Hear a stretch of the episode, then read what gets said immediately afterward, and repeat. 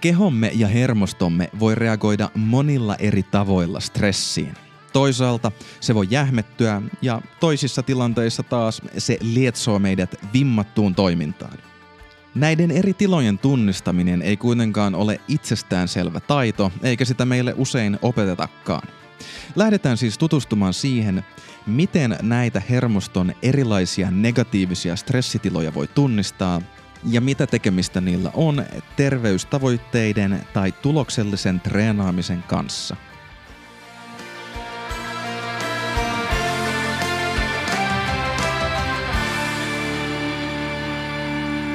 Tervetuloa Voimafilosofi-podcastin jakson 116 pariin. Minä olen Jonne Kytölä.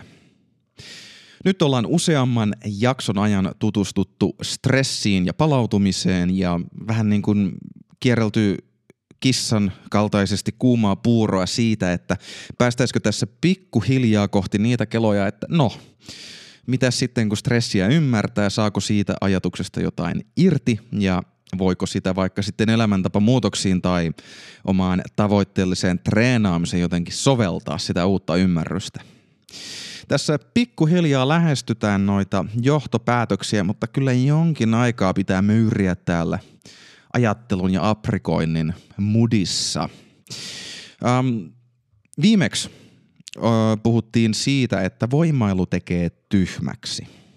Eli siinä oli kyse siitä, että silloin kun me treenataan esimerkiksi kovaa, ja toki tätä voi soveltaa muuhunkin stressiin, mutta treeni on hyvä esimerkki siitä, kun sinne pääsääntöisesti vapaaehtoisesti mennään, niin silloinhan niissä hetkissä, kun me ponnistetaan lujaa, niin me akuutisti tyhmennytään sen pinnistyksen takia. Me ei pystytä hienovaraiseen ja monimutkaiseen ongelmanratkaisuun, vaan sitten kun on aika nostaa rautaa, niin sitten on laitettava iso vaihde silmään ja unohdettava ikään kuin kaikki hienosäädöt. Harjoittelu, harjoittelu siinä määrin, kun tekniikasta puhutaan, niin se on siinä kohtaa tehty, kun isoja rautoja nostellaan ja sitten toivotaan, että koneisto pelittää toivotulla tavalla. Ja viimeksi puhuttiin siitä, että tämä toistuu meidän elämässä sen takia, että me ollaan evoluution myötä kehitytty sellaisiksi otuksiksi, että kun panokset kovenee, tilanteesta tulee intensiivisempi, niin me ikään kuin siinä hetkessä muututaan alkukantaisemmiksi, primitiivisemmiksi versioiksi itsestämme. Ja tälle oli hieno sana, hieno käsite, se oli Jacksonilainen dissoluutio tai Jacksonilainen liukeneminen. Että ikään kuin ne meidän myöhemmin kehittyneet, hienot, hienovaraiset, kompleksiset ongelmanratkaisun taidot ja sosiaaliset vuorovaikutuksen taidot, niin sit kun on kiperä paikka, niin ne liukenee pois. Ja sitten itse aktiivitreenaajana ja jonkin, jonkin aikaa nyt siellä lukkopainin brasilialaisen jujutsun maailmassa myös jonkin verran viihtyneenä, niin sieltä pongasin hyvän vertauskuvan, joka omasta mielestä toimii tässä stressikeskustelussa erittäin hyvin. Nimittäin siellä klassinen neuvo on, että vasta alkajana, silloin kun saa valkoisen vyön, niin silloin kannattaa eritoten keskittyä siihen, että oppisi ne perustekniikat ja myös oman mielensä hallitsemisen niissä tilanteissa, joissa on kaikkein vaikeinta selviytyä. Eli se tilanne, kun taitavammat tai isommat ja vahvemmat tyypit ottaa susta niskalenkin tai rusentaa sut maata vasten, niin mitä siinä tilanteessa kuuluu tehdä? Ja ensimmäinen haaste on se, että no pitää pää kylmänä, koska se luontainen reaktio on alkaa sätkiä ja rimpuilla ja tehdä kriittisiä virheitä, joista se vastustaja sitten luultavasti ottaa kopin. Ja sen jälkeen, kun pikkuhiljaa alkanut tottua siihen paineeseen ja epämukavaan tilaan, niin sen jälkeen aletaan harjoittelemaan sieltä pakenemista. Että miten täältä päästään pois, miten päästään vähän mukavampaan, vähemmän tukalampaan tilaan. Ja jotenkin omassa mielessäni tämä on puhutellut valtavasti senkin takia, että sit kun tästä vertauskuvasta on kuullut puhuttavan tuolla painipuolella, niin siinä, silloin ollaan huomautettu siitä, että jos nämä perustaidot oppii tosi hyvin, niin sit voi rohkeasti myös käydä hyökkäykseen sitä vastustajaa vastaan, koska itseluottamus sille, että hei mä pääsen sieltä kurjasta paikasta pois ja mä selviydyn siellä, niin sen itsevarmuuden turvin voisit hyvillä mielin alkaa tekemään sellaisia peliliikkeitä, jotka ehkä jäisi tekemättä, jos ei olisi sitä varmuutta. Että miettisi, no mä voisin nyt yrittää tehdä tämän niin kuin hyvän hyökkäys eleen, hyvän liikkeen, mutta en mä oikein viitti, kun siinä on riskinsä ja sitten mä päädyin sinne huonoon paikkaan enkä mä pääse sieltä pois. Niin samalla tavalla stressissä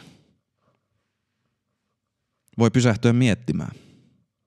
Voi pysähtyä kuulostelemaan, että onko itsellä sellainen olo, että tunnistaa stressin ja kuormituksen – tunnistaa niin sen kuormituksen, jos mennään sinne negatiiviselle puolelle, niin, niin tunnistaako sen eri sävyt, sen eri tasot ja osaako toimia niiden tasojen vaatimalla tavalla.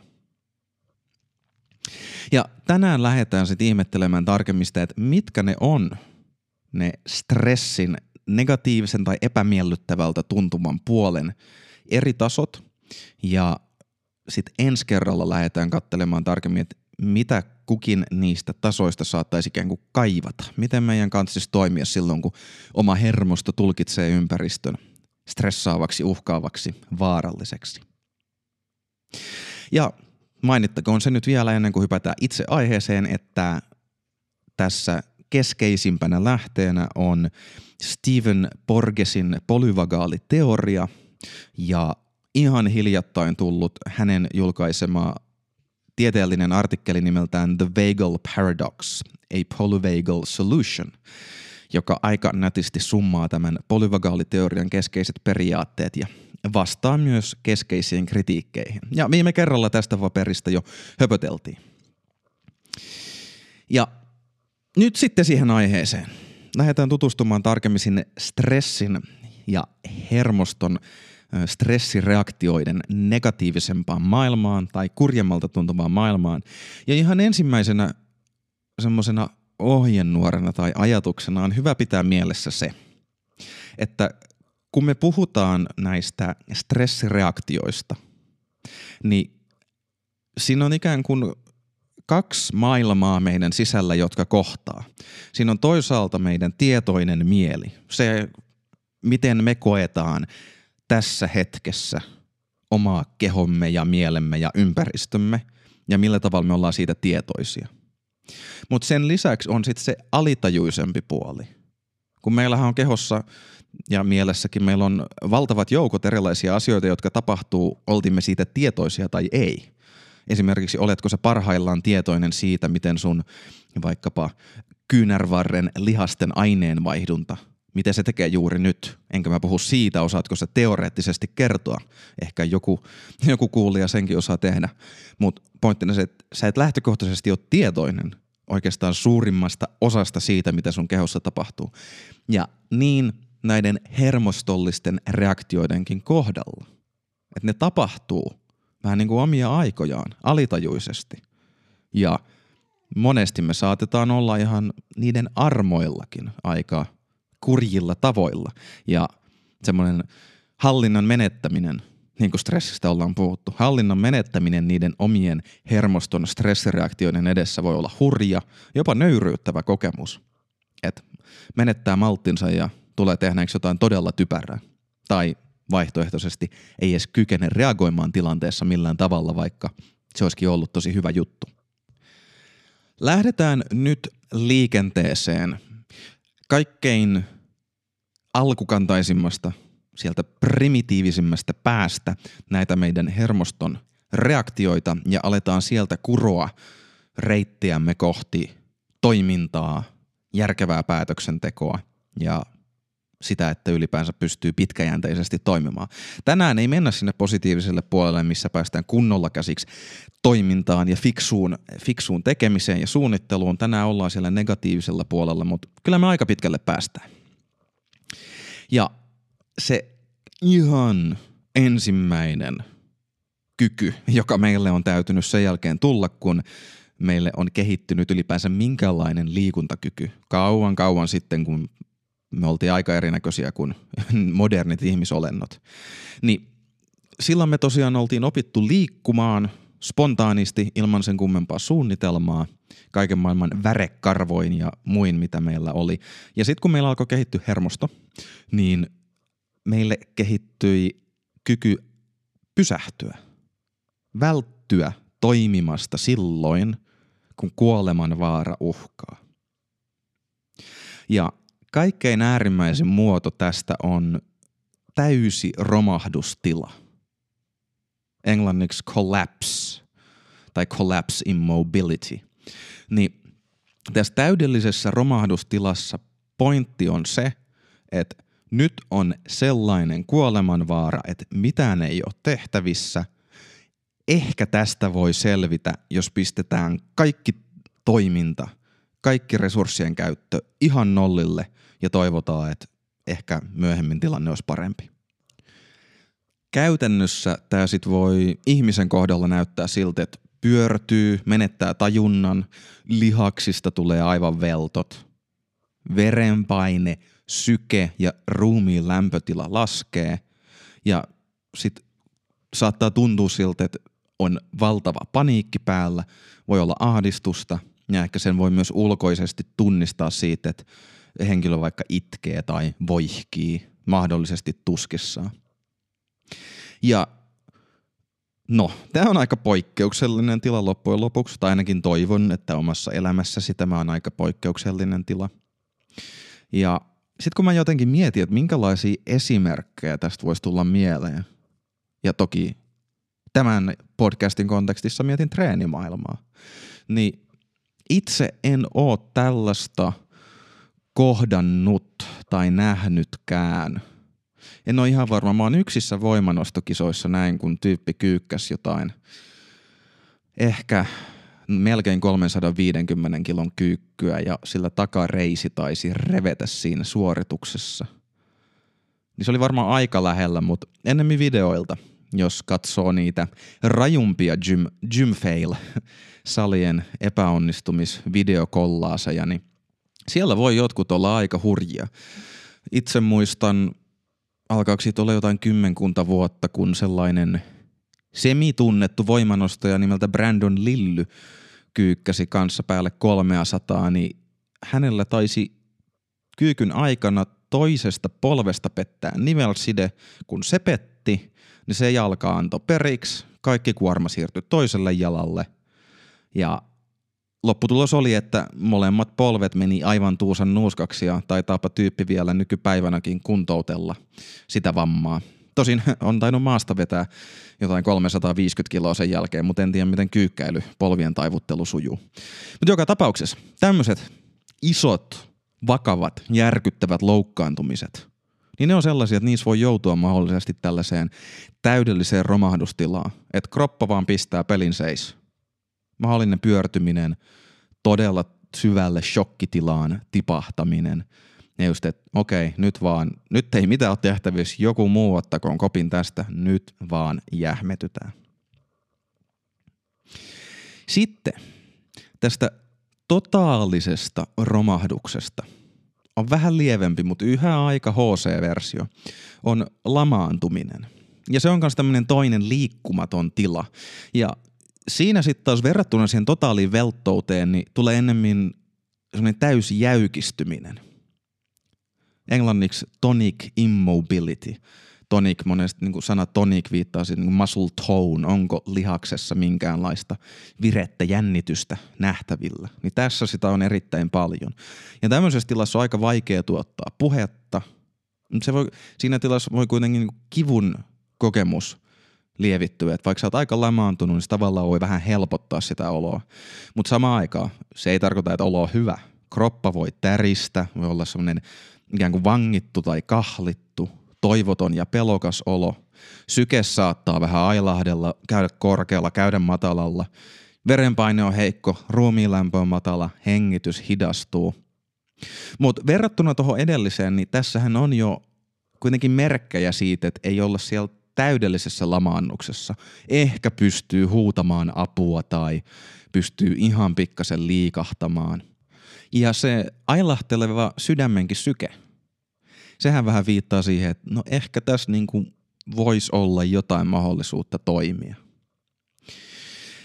No, mä itse mietin tässä, että taas niitä esimerkkejä, että onko mä ollut tällaisessa tilassa ikinä kuntosalilla, niin kyllä mulla tuli jotain mieleen, kun mä oon ikään kuin vaan kävässyt täällä. Että ei ole ollut semmoista, että mä olisin kuntosalilla jäänyt vaikka moneksi minuutiksi tällaiseen tilaan, mutta pari esimerkkiä tuli mieleen. Ensimmäisenä ihan kun on pari kertaa saanut aika kovan noidan nuolen kuntosalilla, niin erityisesti ensimmäinen kerta niistä oli pelottava, pysäyttävä. Ja siinä niin kuin tunnistan, että ei, ei niin kuin kroppa alkanut täriseen tai muuta, mutta tuli semmoinen niin kuin toivoton, pelokas olo. Jotenkin, niin kuin, miten sen sanoisi, niin kuin omassa tässä niin kuin kurkun ja sydämen seudulla jysähti sellainen järkytys.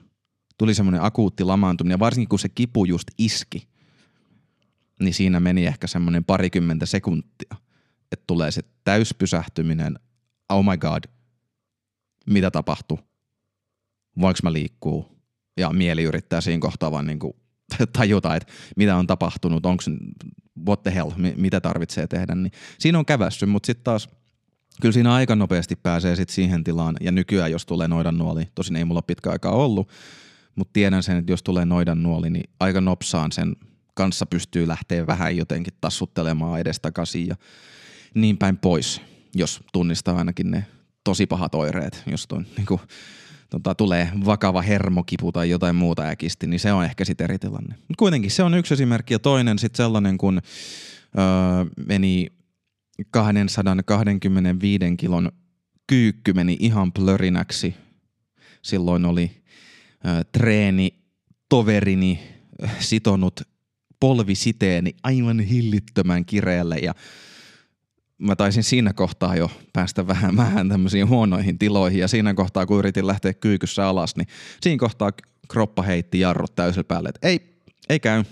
Yritin laittaa tangon telineeseen, meni huti ja siitä seurasikin se, että toiselta puolelta solahtaa ne 5-20 kilon kiekkoa alas humpsista vaan ja sitten siitä tangosta tuleekin katapultti ja toiset sata kiloa levyjä leviää ympäri kuntosalia. Niin siinä hetkellisesti kävin kanssa tossa täydessä lamaantumisen tilassa, mutta sitäkin aika nopeasti pääsi sit vähän toimintaan kiinni.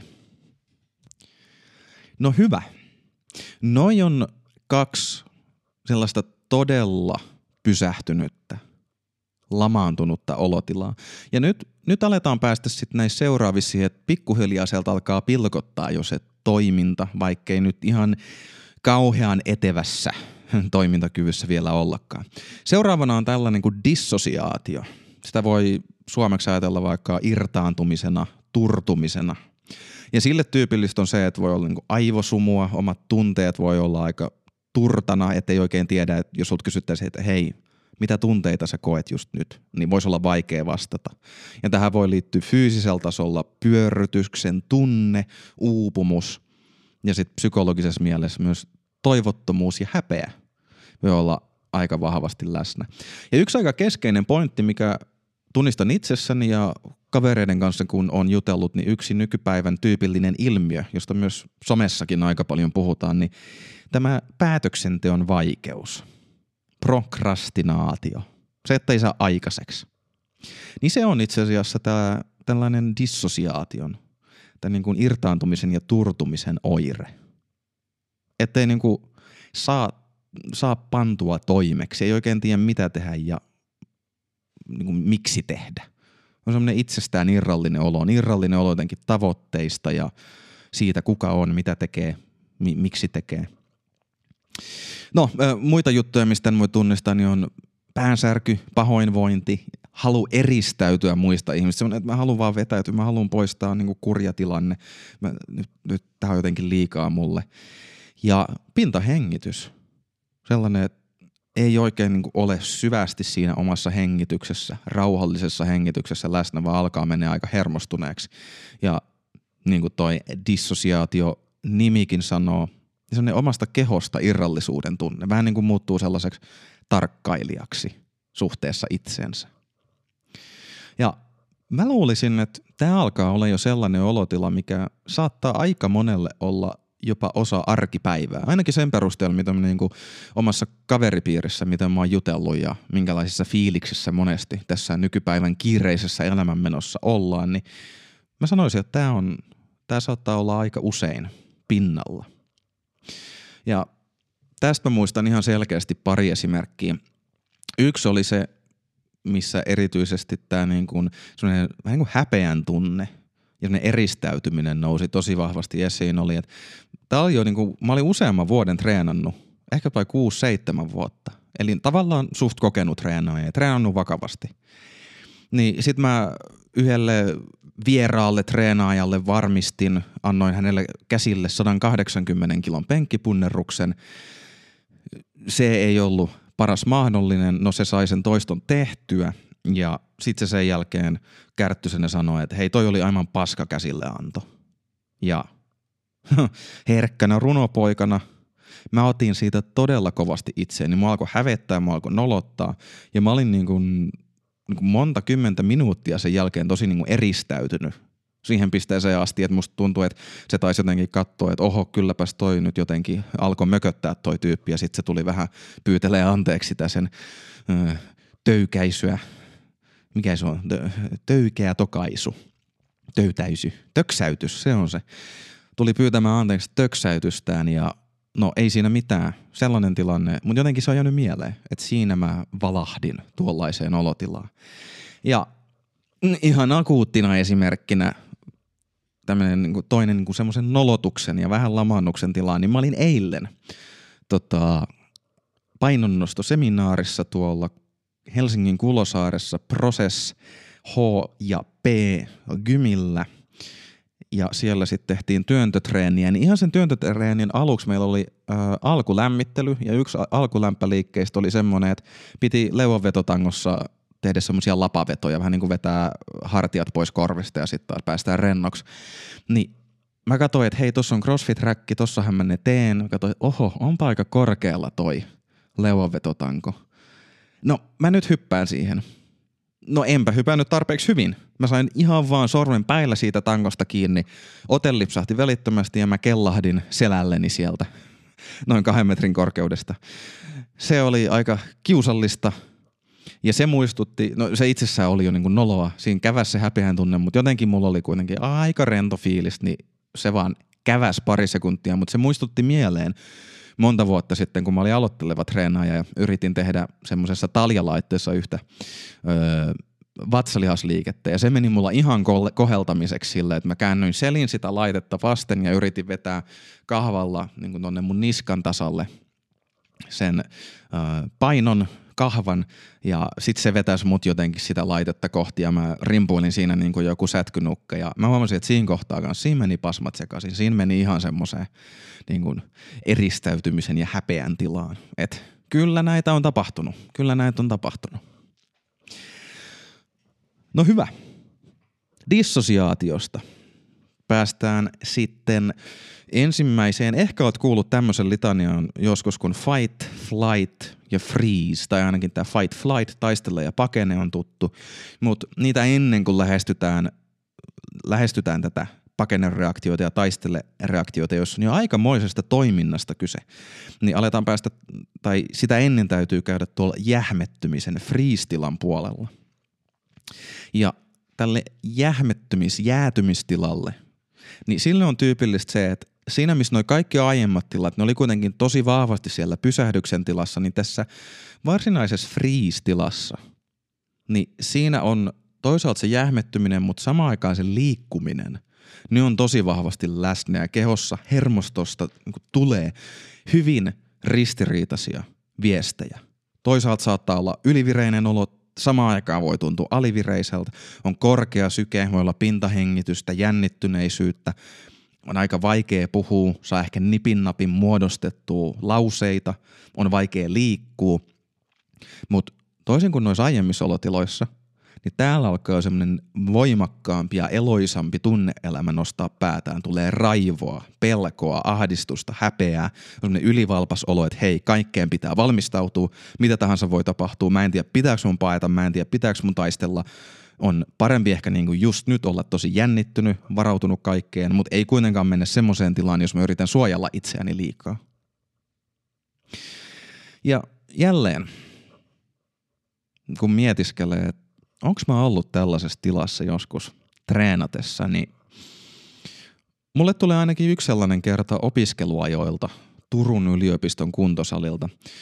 Mä maasta vetelin siellä jonkin verran kolistellen. Ja sitten mä huomasin yhdessä kohtaa, kun siellä semmoinen täti-ihminen huikkaa semmoiselle tosi pitkälle skrodelle äijälle. Vähän niin kuin mä näen, että ne keskustelee jotain, vähän kattelee mun suuntaan ja osoittelee. Sitten se tuli niin kuin todella vihasena se äijä sanomaan mulle, niin kuin valittamaan siitä, että mä maasta vedän se sieltä, otti jonkun kumimaton mun painokiekkojalta pois ja alkoi osoittaa lattia, missä oli joku vanha lommo ja valittaa, että tähän lattiaan tulee lommoja ja önnönnöjä. No jälkikäteen ajateltuna se äijä oli aivan suunnattoman rasittava ja erittäin töykeä, mutta siinä tilanteessa, kun mä pidin itseäni jotenkin vakavasti otettavana treenaajana, niin ekoksi mä tunsin oloni tosi loukatuksi, mutta sitten mä jotenkin menin tosi hämmentyneeseen, just tähän tämmöiseen jähmettyneeseen tilaan. Kun se tuli jotenkin niin aggressiivisesti ja sitten kun se oli iso ja vahva ja lihaksikas, sillä oli kireä punainen iho ja niin kuin, tuima olemus ja jotenkin mä kunnioitin häntä kuitenkin treenaajana. Mä näin, että hän on treenannut paljon ja oli jotenkin vaikuttava ilmestys. Niin siitä tuli jotenkin semmoinen tosi lannistunut, ahdistunut ja pelokas olo samaan aikaan. Ja se mahdollinen oma närkästys ja raivo, niin se tukahtui ihan täysin siinä hetkessä ja me jäi vaan semmoiseen ylivalppaaseen tilaan. Ja siitä olotilasta meni aika kauan itse asiassa jotenkin tyyntyä. Et, et jotenkin kyllä se, niinku se, se jopa se päivä värittyi tosta kokemuksesta aika vahvasti, että se semmoinen jähmettymisen ja ristiriitaisen vireystilan viestit kyllä singahteli edestakaisin ja en tiedä, tässä kun koko tilannetta muistelee, niin tulee sellainen olo, että no joo, itse asiassa mä voin päästä siihen tilaan ihan vaan palauttamalla sen kokemuksen mieleen. En tiedä, tuleeko sulle jotain tuommoisia jähmettymisesimerkkejä mieleen? No toivottavasti ei niitäkään liikaa, se ei kauhean mukava olotila ole. Sitten kaksi jäljellä. Pakenereaktio ja taistelereaktio. Kenties vähän tutummat. Ja nyt kun päästään tähän pakenereaktioon, niin jälleen sieltä alkaa tulla esiin se, että hei nyt aletaan päästä sieltä lamaannuksesta pois. Nyt aletaan päästä siitä pois, että me ollaan jännittyneet, jähmettyneet paikoillemme. Ja nyt itse asiassa adrenaliini ja tunnetilat, voimakas syke alkaa ohjata meitä voimakkaaseen, mahdollisesti räjähtäväänkin toimintaan. Ja Mistä tämän pakennetilan tunnistaa? Korkea syke, pintahengitys, jännittyneet lihakset. Voi olla toistuvia pakkomielteisiä ajatuksia. Mä haluan pois, mä haluan pois, nyt vaan äkkiä pois, pois, pois, pois. Menee, menee putkinäköön. Ei missään nimessä pysty ainakaan filosofoimaan kauhean selkeästi eri vaihtoehdoista. Ja on semmoinen hyvin impulsiivinen, ylivalpas olo, että jos vaan tulee joku mahdollisuus, jonka mun alitajunta, intuitio sanoo oikeaksi, niin nyt mä valitsen sen ja sillä mennään. Ja tässä kohtaa jälleen se tunneelämäkin on alkanut lähteä aika voimakkaammin liikenteeseen verrattuna noihin aiempiin tiloihin. Et voi olla raivoa, voi olla väkivaltaisia impulseja, pelkoa, ahdistusta, häpeää, kaikenlaista negatiivista, mikä yrittää laittaa meidät liikenteeseen, yrittää saada meidät toimimaan. Ja tämä alkaa jo jossain määrin olla semmoinen, että hei, tässä itse asiassa kovassa treenissä, niin saattaa tällä puolella käydä silloin, kun on tosi rankat suoritukset käsillä. Se, että jos tänne menee liikaa, niin siitä kyllä suoritus ehdottomasti kärsii, varsinkin tekniset, tekniset taitoja vaativat suoritukset, mutta sellainen suoraviivainen runttaus, niin kyllä täällä voi kävästä.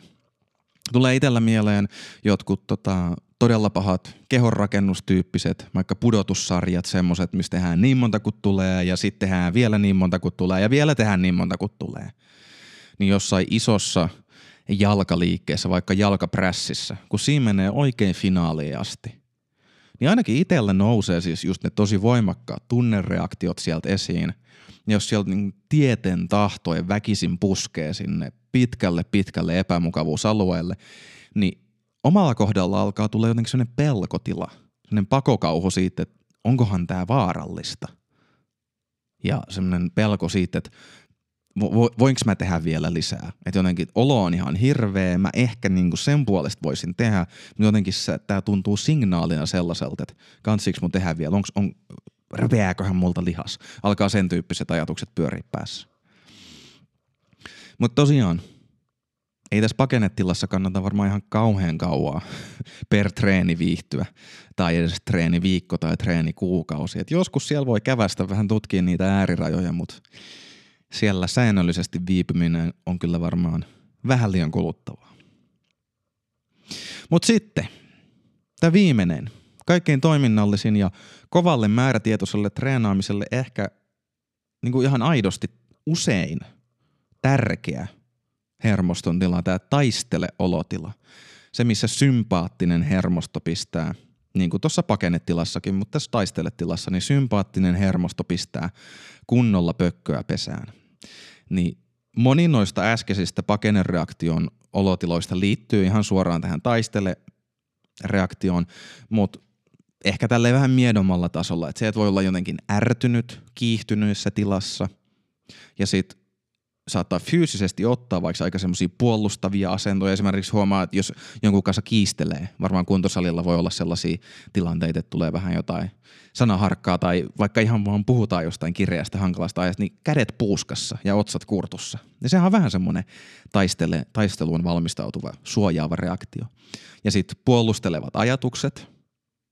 Just kattelin eräs, eräs tota, someen vaikuttaja puhui siitä, että hän yrittää silloin, kun tulee sellaisia ajatuksia, joilla hän yrittää puolustella omaa toimintaansa, niin hän yrittää leimata sen oman egonsa toiminnaksi ja ikään kuin häivyttää egonsa ja sanoa vaan, että joo, toi oli mun vika, että mä yritän tästä turhaan puolustella, että ihan totta, se oli, se oli mun, minä kannan tästä vastuuni ja niin päin pois. Niin, no, pu- ottamatta kantaa siihen, että tarvitseeko joka tilanteessa, kun haluaa puolustella itseään, niin olla puolustelematta itseään – onko se aina ihailtavaa, niin se on kuitenkin tämmöinen taistelereaktio.